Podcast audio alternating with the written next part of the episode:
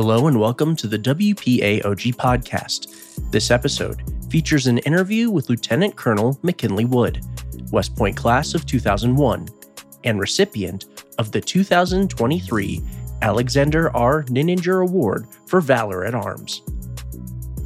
Lieutenant Colonel Wood most recently served as the battalion commander of the 3rd Battalion, 304th Regiment, with the responsibility of providing weapons, tactical employment of crew served weapons, and physical competence training to the United States Military Academy.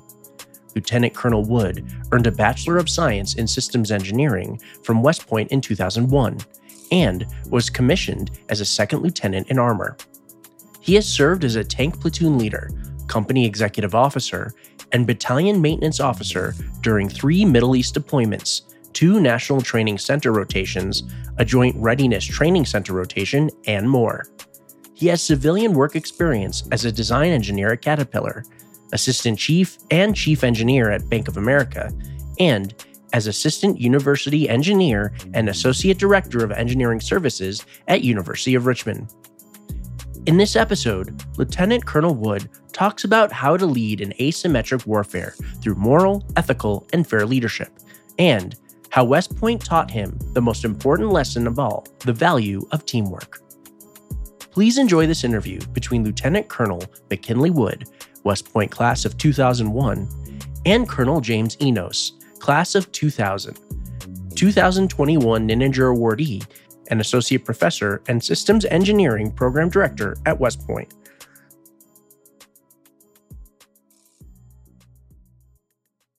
So, McKinley, congratulations on being the 2023 recipient of the Alexander R. Nininger Award. So, you received the award for your actions on the 6th and 7th of April 2003.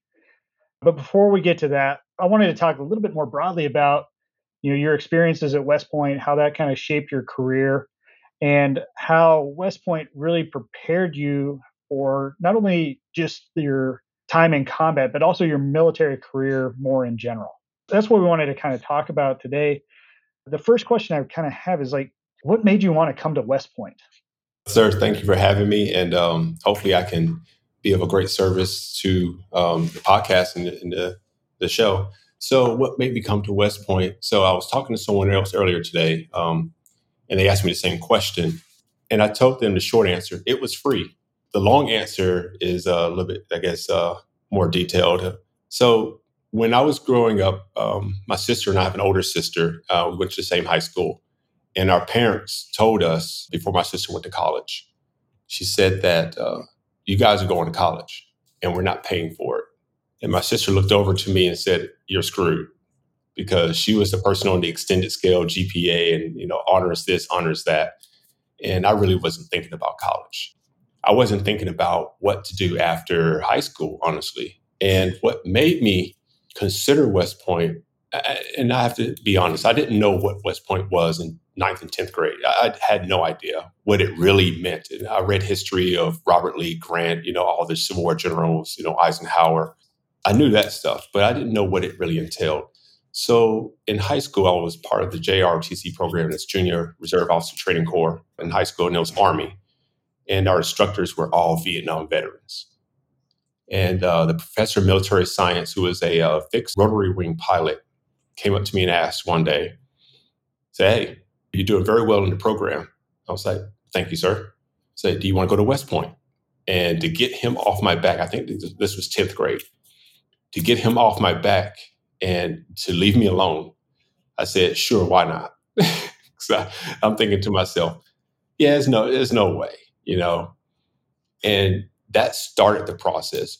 Really wanting to go to West Point really didn't happen until I learned more about West Point after getting that question of the level of service and dedication it took to either one be accepted, to be part of it, to make it through West Point, and to be successful after West Point. There really wasn't a epiphany in high school saying, "Hey, I want to go to West Point because of X, Y, and Z." It kind of grew along with me if that makes sense. The more I learned about it, the more impressed I was of the academy and the people who graduated from it, even the ones who didn't graduate from it. You know, you look at their history in corporate America. It made an impression on them that was was wow, you know. So I kind of wanted to have some of that. And uh, that's what made me stay at West Point. Because as you know, just wanting to go to West Point and being accepted and being at West Point doesn't keep you in West Point.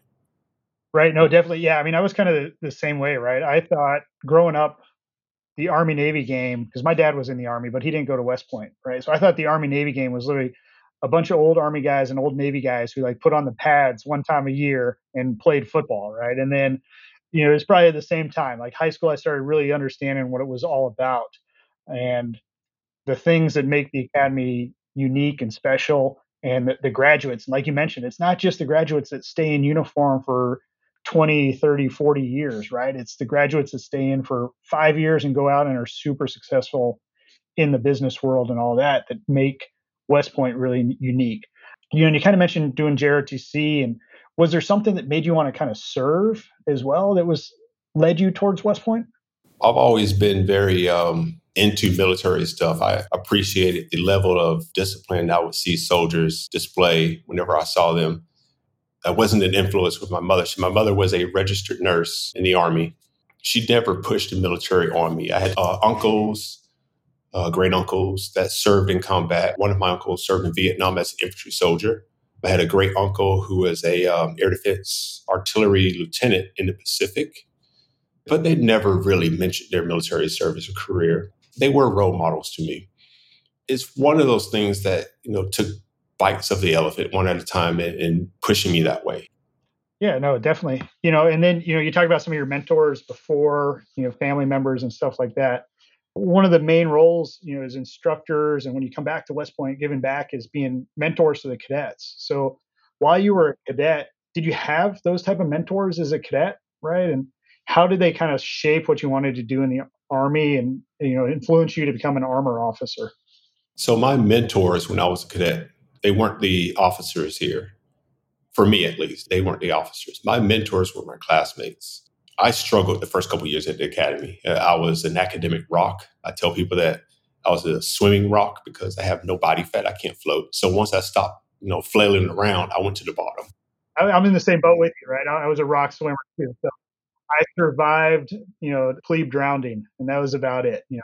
Yeah, survived through sheer will but I still can swim to this day, you know, thanks to that.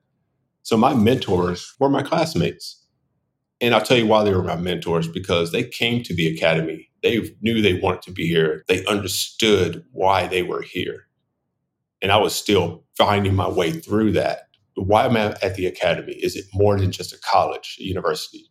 These guys uh, had, had um, classmates who were enlisted in the army. So they understood what service meant to the military and especially to the army. I had classmates who had parents, grandparents, graduated from West Point in the military, whatnot. They knew why they were here. I look for that same kind of understanding through their eyes, through vicariously through them. So you'll hear it tomorrow in the speech if you're there. I learned by living in the moment. And living in the moment at that point in time was with my roommates, 24 hours a day in the room, struggling, studying for exams I think that made an impression on my life to see someone my same age with this type of motivation to do something that I was in the boat with them to do. And it made a difference on me. Everyone who graduated West Point already, honestly, at that point in time in my life, I had nothing in common with them. So I didn't look to them as motivation to continue on. But the continuous was my classmates to my left and my right. Yeah, no, like, and it's those shared struggles and shared moments that bring West Point graduates together. I think more than any other school that we can go to, right? And so, you know, some of those events that you think back on. I mean, do you remember like what was your branch night like? Oh, selecting the branch. So, funny story behind that. You know, West Point pushes. I don't, I don't know what branch you are, sir, but um, if it's infantry, then I was in the same boat with you at the beginning. It is. So I was all gung ho about infantry. Once I started learning about it, so I want to be around soldiers. I want to do X, Y, and Z. I want to jump out of airplanes. I want to, you know, go to Ranger School, and then uh, airborne school during the summer between uh, Cow and no, it's yearling and Cow year. And I broke my ankle on the first jump, and I told myself, "Yeah, this is not for me." and I, I, clearly remember it. I was the fourth one out the door, the first one hit the ground because at the time I weighed 210 pounds.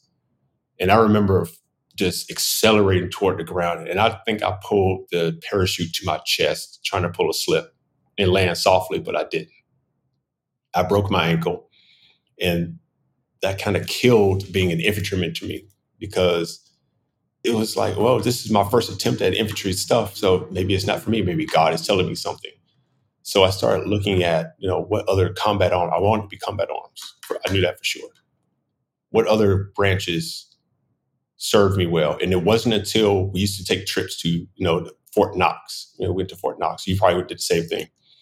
And it wasn't until Fort Knox that they put us in the turret of an M1. I think it was M1 Heavy Common. And they let me fire the main gun and I saw the recoil of that thing, 13 inch recoil. I don't know how anyone wants to be infantry after that. I think it's if we don't break our ankle on our first jump, right? If we make it to like 20 and we're not hurt too bad, we're like, I'll stick with this branch. It's okay. Yeah. So that was my first. It's like, I'm going to be armed. You know, everything dealing with armor branch, I'm going to try to do. And that's what started it for me. Yeah. So then also as a cadet, right? I read some of your bio. You majored in systems engineering. So I'm probably a little biased, but it's definitely the best department at the academy. It's relevant for our graduates, right? And that's what I tell the cadets when they come in and start talking to us about, hey, what's my major going to be? What do I want to do, right? Systems engineering, I find, is something that's relevant that they can apply not only in the military, but then outside in the civilian sector. Um, and you've had a, a unique career where you've kind of done both things. So, how did what you learned at the academy impact your time in the army and then also in the civilian sector as you've kind of balanced those two career paths? So the academy really brought to realization the value of teamwork to me, whether it's someone trying to help me through a, um, studying for a term and exam or me running next to someone on a PT test or a practice, say, hey, you know, here's how you breathe, whatever it is. The value of teamwork and how much more you can accomplish. There's a saying that says, if you want to go far, run as a group. If you want to go fast, go by yourself. I prefer to go far. You know, yeah, go fast and be done with it and get past. So the academy really pushed on us. If you fail, it's not because you failed; it's because you all failed each other. And you know, upperclassmen would preach that to us. You probably did that to me in my class and say, "Hey, if you fail, you've all failed because look what happened to that one person. And in corporate America, I, I brought that, I like to say I brought that to people who didn't experience that before. In corporate America, it's all about, you know, the person, the self, and what educational background you bring, what experiences you bring. And it can be very selfish in, in the corporate civilian sector. And you have someone that says, hey, I don't care how good or bad I look I'm going to stay here and we're going to work through this together, this presentation, this project, this problem. And people appreciate that. Yeah, no, that's great, right? Because it is, it's not only just what we teach, right? The lesson objectives that we teach in the classes, but it's also that teamwork and working together and the stuff that's outside of kind of the curriculum that, that you gain at West Point and talking about being able to bring that to the civilian sector is, is big because that's again what the graduates have that makes it you know unique and uh, that community and the teamwork that we build through those shared experiences and stuff like that. But you're 2001, I'm 2000. You mentioned hey we probably had some shared experiences and stuff like that about the same time frame. So when you were a cadet, was there a favorite tradition or event that we had that you know makes you think about oh man I remember my times at West Point? They don't do it now, but the 12 days of Christmas, you remember that I love that. I do, yeah. Singing in the hall and hoisting up, you know, firsties on the tables and everything. Yeah, I don't think they do it now because it's too dangerous. But I love that because you had the entire corps just going nuts, and then after that, the camaraderie after that in Central area or North area, wherever you gathered, upperclassmen, plebes, it was just we're all a team. I love that. Right. Yeah. And it didn't matter your background or, like you said, your class, right? And plebes were talking to firsties and, and all that type of stuff. And, you know, when you get to the, the fifth verse and everybody's singing Five Golden Rings, right? The whole, you know, 4,000 plus cadets in the mess hall. That was always something that was, that was great. That's a fond memory of the, the Christmas dinner, which was always a, a good time. As a cadet, did you participate in sports and clubs and that type of stuff? Yeah, um, I was until I snapped my ankle in airborne school trying to be an infantry hua hua. I was part of the track team and doing short sprints there. And uh, after that, I was part of the volleyball team, played rugby, boxing, intramurals. Of course, those are intramural sports. So I was always in shape and athletic, but you know, my grades kind of held me from. I personally held myself from because I want to graduate. Held me from corps squad, any more corps squad, because I saw how much time that took. Yeah, it's a huge, huge time commitment. And so rugby, I know one of the stories that you know rugby. You know, my classmates that played rugby was always running up the hill because they were up on by the commissary, right at the very top. While you're here, you have to go check out the new rugby complex if you haven't been uh, down there to see the facility they've got. It's unbelievable. So definitely something nice and uh, that you can do. But yeah, like all those things, because again, you build that teamwork, right? And you get to know more people on those clubs, sports, and really build that stuff up. So one other thing, and this goes back to the mess hall when we were talking about Christmas dinner, and I'm going to borrow this one from West Point AOG's social media and ask, what was your favorite condiment on the mess hall table? The hot sauce. oh, yeah was it was it Texas Pete? I think it was Texas. Texas Pete. Pete. yeah, you, you put that on anything, and uh, you know it, it, became edible. I think. yeah, so that, uh, that's great. You know, and, and, again, in your time at West Point, it's kind of funny that we we overlapped for at least three of the years that we were both here.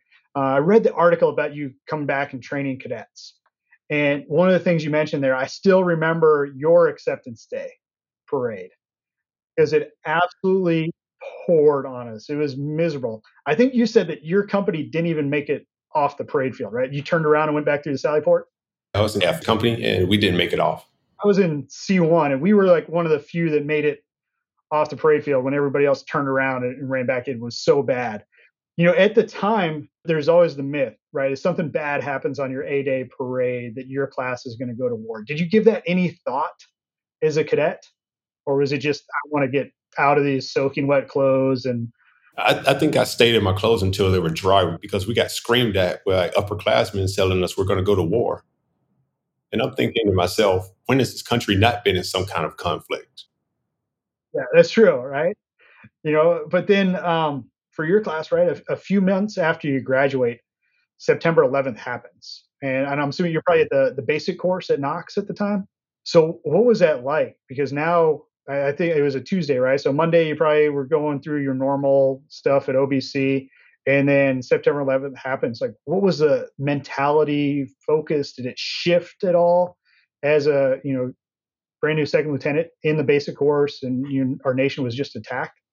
So that morning we were at the simulator, uh, UCOFT unit conduct of fire, and I just finished my time in the simulator in full battle rattle, you know, and we're watching this. There are people watching it on TV because they had a TV in there. And to me, it didn't seem real. It seemed like it was a TV show or movie that they were watching. I didn't, it was like, no way this has happened. Who takes airplanes and crashes them into high rises? No one, who does that? No one does that. It's make believe. And it didn't really hit until I saw all the NCOs starting to leave, leave the um, office area they're walking out. And I found out later that um, the NCOs were trying to figure out how to get out of the 16th Cav and join a, a regular combat brigade. They knew what it meant. They were like, we're going to go fight. And I don't want to be training lieutenants. yeah, no, that's definitely right. Like, uh, um, you know, I said the same thing. I was a platoon leader at the time, but we were getting ready to go do air assault training or something, right? And then all of a sudden, you know, you heard, oh yeah, some somebody crashed an airplane in the World Trade Center. Was, I was thinking, oh, it's like a Cessna, right? Like somebody's, you know, passed out while they're flying and hit it. And then you see like the severity of what actually happened, right? And so how do you think cadets can prepare for that type of environment where it's uncertain and, you know, just at the in an instant, the whole focus shifts, right? And your senior NCOs, who may have, you know, at the time they may have been Gulf War veterans and stuff like that during the, you know, 91 conflict they knew what was going to happen, right? So, and cadets will be in a similar environment where their NCOs may have been to combat, maybe some of their senior officers. Like, how do we focus and prepare our cadets for that type of situation? So, I, I did a, um, a class engagement right before this podcast, and that kind of came up in the um, the engagement. Uh, well, the question was essentially, how do you lead in the asymmetric warfare? And I told them two things. The first one was um, as a new platoon leader, you get to your organization, whatever unit you get to, and you become a platoon leader. You're lucky enough to get a platoon because that does not automatically happen. You have to interview for it or be top of whatever class to get a platoon leader position. And I told them the soldiers and NCOs only want one thing from you. They want your moral, ethical, and fair leadership. They already know how to operate every piece of equipment in their sleep better than you. They're not looking for a technical expert or a teacher or someone to be a moral compass to them, you know, in their life, in their personal life.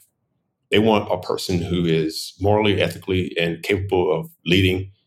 And to a point, you shut up and learn. And you learn from your NCOs because if you're that type of person, they're going to want to teach you. So that's first thing to prepare. The next thing was to take the lessons of West Point. What is West Point trying to get you to do? What do they want you to take out of West Point? Course, how to lead and how to do these other things. But they want you to take what you learned at West Point in addition to what you have learned at home. And I told them this that the American Army is one of the very few armies, if not the only army, that takes their morals and values into combat. And to prepare for the unthinkable, the unimaginable, the unprepared, you know, scenario, you have to have the brain synapses formed to be able to think through that problem.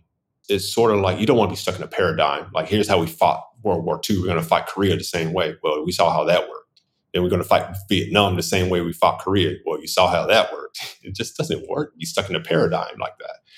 Is that you have to be ready for the unpredictable and how you're ready to be in those situations where the worst happens and people turn to you and look and say, ma'am, sir, what are we going to do now?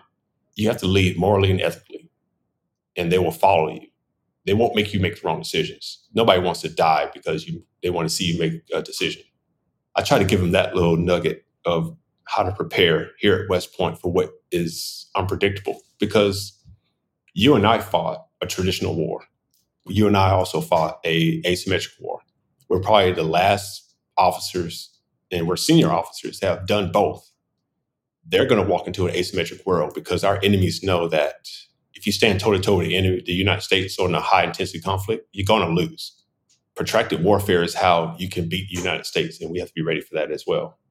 Yeah, that's great, right? Because I mean, as a platoon leader, I mean, you were in Third Infantry Division, you know, leading the charge to Baghdad. You guys were moving fast, right? Like we couldn't even keep up with ourselves. I mean, I was in the 101st, you know, the most you know mobile division in the world with the air assault capable and we couldn't even catch you guys, right? So being able to operate like that, like you said, that was uh, you know potentially the last time that we were in a conventional warfare fight, and that only happened for the first couple months, and then it rapidly shifted into an asymmetric warfare.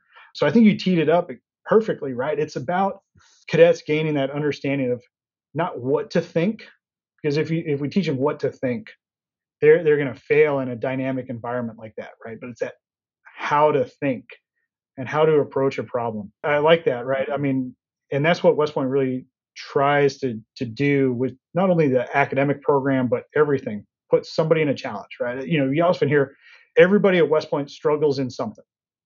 You know, some of us struggle in multiple things, right? Like, and that's that's great. But there's probably that classmate that you know you were better at him at something, right? And and you can help him out, or she's helping you out with math or something along those lines, right? And that piece really makes West Point like this connected alumni network when you graduate from here because you share those experiences you know and i'm sure during the invasion right you had classmates and graduates on your flank right? How did that influence you? Did that give you like this little bit more confidence knowing that you know you have people with shared experiences? Maybe your company commander battalion commander platoon leader on your flank something along those lines I will tell you a story. So it was it surrounds the uh, the April sixth, April seventh um, engagements. That was the push to take the international airport Baghdad, you know, all the objective lions and whatever other objectives they called them. It was kind of crazy names. But anyway, when we got the order to do a block position in northwest Baghdad, so we're blocking armored forces, Fedayeen, whatever the forces were from entering, so we could isolate isolate the airport in Baghdad. And I think that was the first time I was really worried because this was going to be the first true weapons free, possible, massive tank on tank, tank on infantry fighting vehicles fight that we had. You know, up until then, we had defensive belts. but we didn't have someone counterattacking us at the same time we're attacking. It was the movement to contact. And I was really worried. And that worry went away when we did a forward passage line with our scouts. And the platoon leader was a classmate of mine.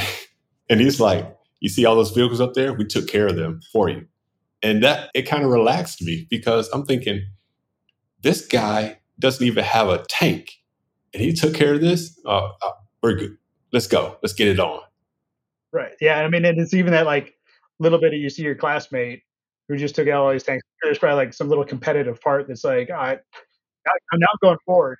We'll, we'll see. I'll talk to you at the the end of this um, and see how it goes. All right. So that's a pretty interesting place to uh, run into a classmate on the battlefield. What was the oddest place you ever ran into a classmate on the battlefield?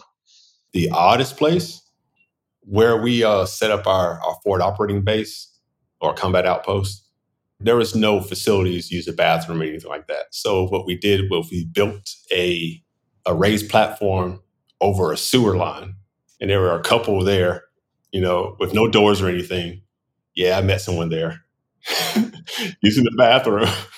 That, that's pretty good. I think my honest place, I think we ran into each other in a, a refrigerated van because you know it's 130 degrees outside, and we like both went in the refrigerated van to get like water, and decided to stay there for about a half an hour. And you know, we just probably had a you know a conversation reminiscent because at least it was you know it was probably 65 in there, but still much cooler than it was outside.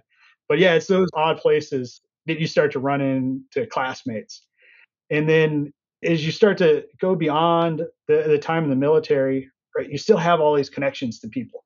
You know so how have you leveraged some connections and friendship kind of throughout your career? I would say the most i've i've leveraged my connections with my classmates especially ones with shared experiences after west point and in other countries wasn't really for career. It was for mental health that indirectly would help the career because if you know if you're not mentally prepared to go into an interview you're going to bomb the interview so I, I, would say that's how I leveraged it. You know, just saying, "Hey, man, uh, blah blah blah, this that." I had a classmate of mine that we're in the same armor battalion, two six nine armor. You know, he went through some experiences, and we were shared experiences. So I think that's how I leveraged it. I went into the interview knowing that, hey, if I'm interviewing for this job, I'm gonna do everything I can to get this job myself. But I had to be mentally strong to be able to do that, mentally prepared, ready. Yeah, no, like classmates are, are great for for mental health, and I know, you know, I've talked about it too. Is it's this weird thing where you can go 15, 20 years without seeing one of your classmates, and then you start talking to them, and it's like you saw him yesterday, right? And that strength of friendship and bond really helps prepare you as you're you're facing you know uncertainty, whether that's in the civilian world or on the battlefield, whatever that is, right? That that ability to have those things really helps like you said, your mental health, your mental thought process going into any type of new experience. So that's awesome that you think about that and your your classmates. As you've gone, you've had a very, I'll call it an eclectic career, right? You're an active duty armor officer in the invasion in Iraq, in the division that was literally at the, the tip of the spear, right? You transitioned into the reserves. You spent time working at Caterpillar, Bank of America, the University of Richmond, you know, were there things at West Point that guided you along this path? Don't be afraid of just don't be afraid. You know, going to Caterpillar, and I remember the interview with the guy, Bill Rose, and he said uh, he had one of the three things I'm looking for. And I'm thinking to myself, I'm not getting this job. And he he hired me. And it turned out the one thing that I that he said I had enabled me to learn the industry. And it was designing, programming, building, and commissioning emergency parallel switchgear generators, power management, power generation. And I was so green to the point I didn't know what PLCs were, you know, as programmable logic controllers. I didn't even know what the acronym meant. And within a year, I was leading a team of other engineers when the uh, senior engineer was gone. So just not being afraid of going into something, if you feel like you can do it, be honest with yourself. It's just something I, I can do. Is this something that interests me. I pulled that from West Point. West Point taught me not to be afraid of doing something new, like jumping out of airplanes. Well, I don't want to jump out of airplanes anymore, but if I had to, I'll do it. No, that's great, right? And also, you know, not only has West Point like guided you this this path, right, and, and bringing that not having the fear of something unknown. As grads, we get to bring some West Point things to the places that we work, right? And you mentioned a little bit about teamwork. Were there other things that you brought from your West Point experience to these other uh, industries, Caterpillar, Bank of America? So, Caterpillar, I didn't have any direct reports. I was always, you know, assisting the, the leader, or when in his absence, I was the leader.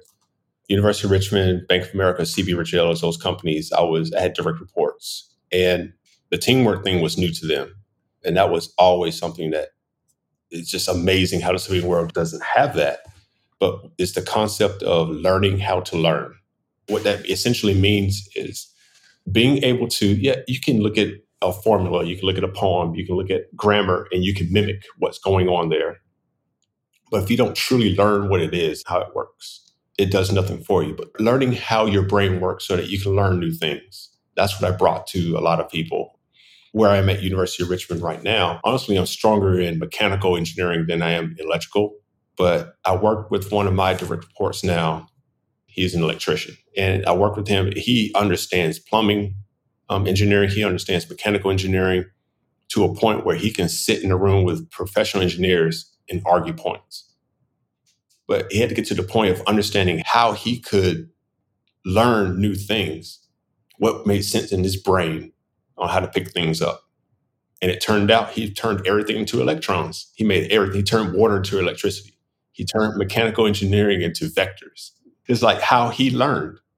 He correlated to something he was already comfortable with, and he was able to transfer that into something he wasn't comfortable with and argue with people, make his point, and actually win a lot of times. Yeah, see, that's great, right? See, I think um, you should probably come back and guest lecture in one of my systems classes. Right? Uh, you guys don't want me to come back. no, you can come on back anytime, right? Because exactly that type of experience, right?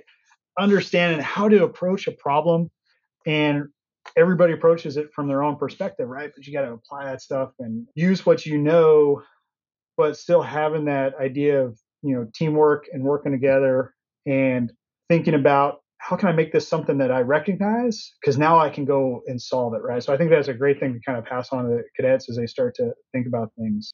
You know, you also had the opportunity to command a battalion, right? So in addition to all this stuff that you're doing on the civilian side, you commanded a battalion and you came back and trained West Point cadets, right? So talk to me about that. What was that like? Now being the you know battalion commander that's back here responsible for training our cadets out there during summer training. It was freaking awesome. so the command, um, and if you're not familiar with the reserves, this battalion was staffed. Every MOS was represented within the battalion. It's called a double O golf battalion. And it doesn't matter what the occupational specialty of that soldier is. They can be infantry, armor, they can be logistics, they can be adjutant general. It doesn't matter. They can come to the battalion and they have a place because West Point has a need for all of it. They want the experiences of the soldiers. They want the experience of the, the senior people. They want all that. So it was awesome coming back to West Point with a Swiss Army knife to help train the cadets. Uh, the cadets had a lot of questions. You know, first and second year, you know, they have a ton of questions about life, about army, about this, that. What branch to choose? I'll give an example. I did have a company that was full of AG NCOs and soldiers. Guess what they taught for West Point? They taught their branch and how to employ medium machine guns. That was their mission. That was their summer mission. No, I get that all the time, right? Because we go out as faculty and uh, we go help out with training. So I'll have a, an engineer officer who she had just finished a master's degree from Harvard in data analytics, and she's out there running the the machine gun range you know that eclectic nature of hey you know here's the mission let's go do it right? And and that's part of part of that. So did it bring back any memories of camp buckner as you were back here training? Yeah it brought back some memories all right. My memories at buckner were they were interesting i'll, I'll give it that you know getting beaten into the ground because i could carry more or whatever yeah that it was interesting to see the cadets. Now i mean I would say this about the academy now. I would not have made it through at today's standards for cadets. There's, there's no way I would have made it through. And I don't know how many people would say 20 years ago they could make it through um, today's standard. Those cadets are, are phenomenal, the things that they are doing. Yes, they're green. Yes, they don't understand a lot of things, but man, they're talented. And they brought back memories of being hazed for me. Those memories won't even be a memory for those guys because they're learning the craft. Kind of wish we did that when we were at Buckner and Lake Frederick and all the other stuff. Yeah, no, I, I tell people that all the time. You know, the probably some of the old grads that'll be listening in on this, right, will be like, "Oh, it was harder back then, and it was this," you know, and it, it's it's not that it was harder; it was different. And, and, you're right, right. I look at some of the stuff the cadets do, and everything they're uh, involved in, and the level of you know technical expertise and academic excellence that they display.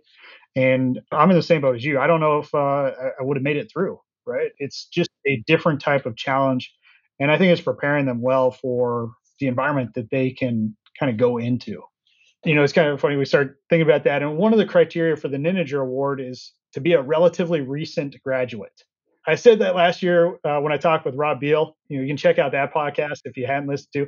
And he was uh, he was an O2 guy, so he's you know even more recent than we are. You know, and I, I pres- appreciate that West Point AOG consider us to be recent grads, but a lot has changed in 20 years.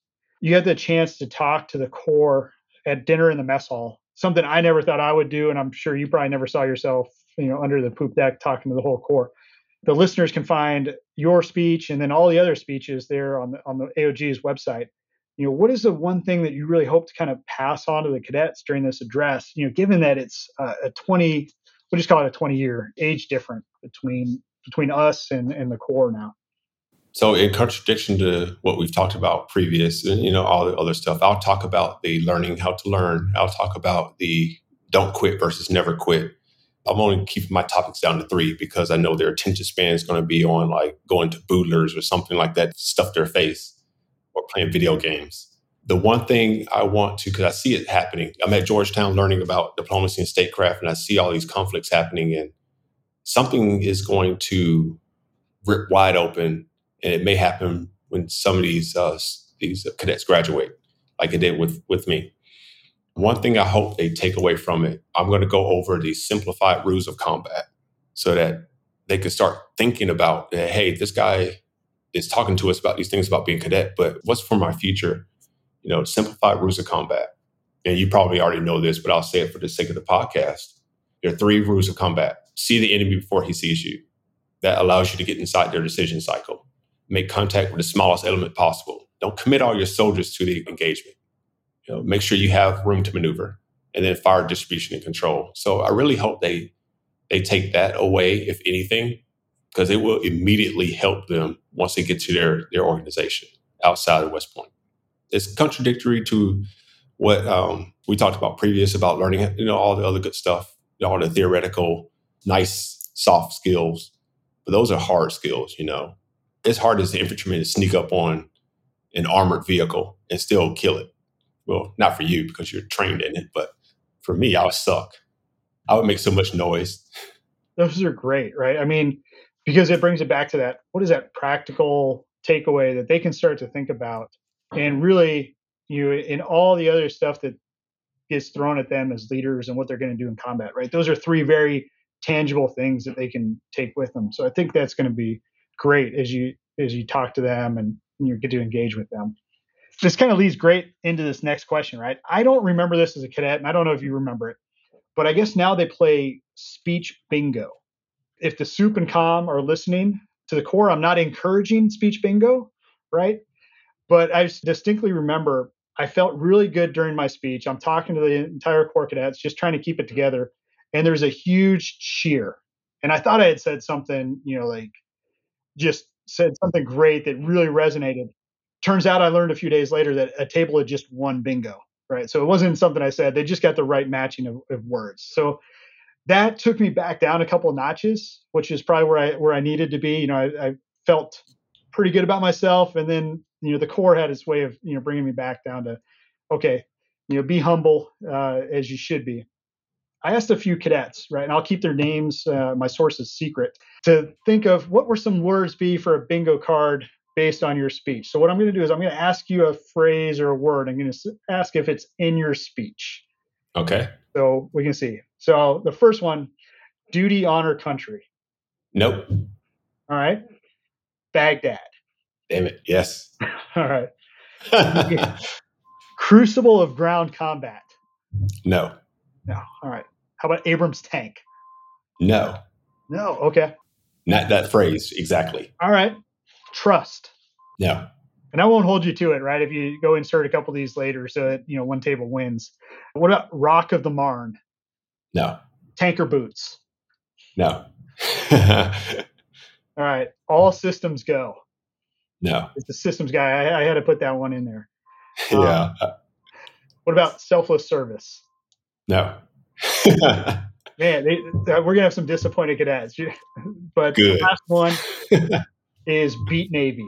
yes. Yes. All right. If we didn't have that one, I think they'd be disappointed. But you know, you got to just be able to laugh at yourself sometimes, right? And uh, you know, the, the best thing about the Corps cadets, just like when we were cadets, right? They, they'll keep you honest and um, make sure that you really, you know, stay humble, right? Because that's part of it too, is just being a, a humble leader. And it sounds like you definitely are.